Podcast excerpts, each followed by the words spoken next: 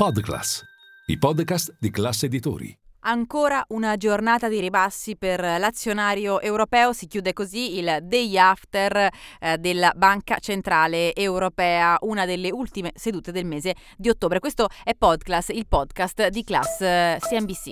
Linea mercati. In anteprima, con la redazione di Class CNBC, le notizie che muovono le borse internazionali. Ben ritrovati insieme, una chiusura di giornata che eh, dopo un tentativo di recupero nella prima parte della giornata ha visto archiviare in calo dello 0,8% il nostro Fuzimib, il paniere italiano di riferimento che chiude a quota 27.287 punti. Non è andata meglio al Cacaren di Parigi meno 1,3%, mentre il DAX di Francoforte ha visto un ribasso frazionale dello 0,3%. Sul fronte obbligazionario si chiude la giornata con eh, uno spread che torna sotto i 200 punti base, la chiusura è a 197 per l'esattezza, con il rendimento del nostro BTP a 10 anni al 4,81%. È in parte un effetto della Banca Centrale Europea, lo spread infatti era salito nelle ultime sedute sopra i 200 punti base, poi le dichiarazioni eh, di Lagarde, la decisione della Banca Centrale Europea di interrompere il processo di rialzo dei tassi di interesse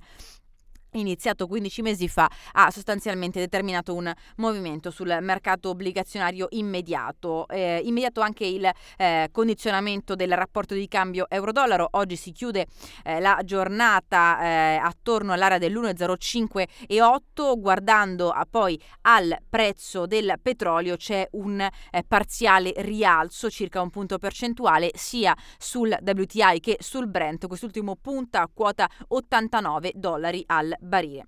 Rapidamente uno sguardo anche ai titoli migliori e peggiori del nostro MF Italy 40, a partire da Saipem che chiude come il titolo più acquistato e così riesce, eh, grazie a quasi un più 4%, a recuperare parte del terreno perso ieri dopo l'annuncio della trimestrale. Buona impostazione anche del settore bancario, rappresentato tra i migliori da Fineco, Unicredit e Biper. Mentre in fondo al nostro MF Italy 40 sono rimasti Moncler che ha ceduto il 6,5% rispetto del mercato al, al bilancio eh, riportato relativo all'ultimo eh, trimestre, Amplifon in debolezza e poi STM che chiude la giornata con un calo del 3,7%.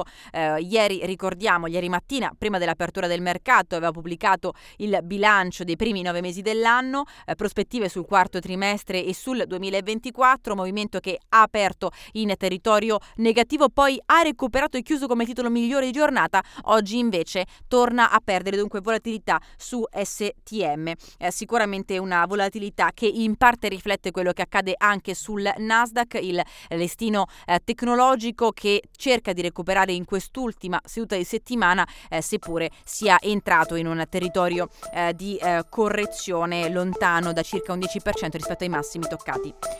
È tutto, vi auguro un buon fine settimana.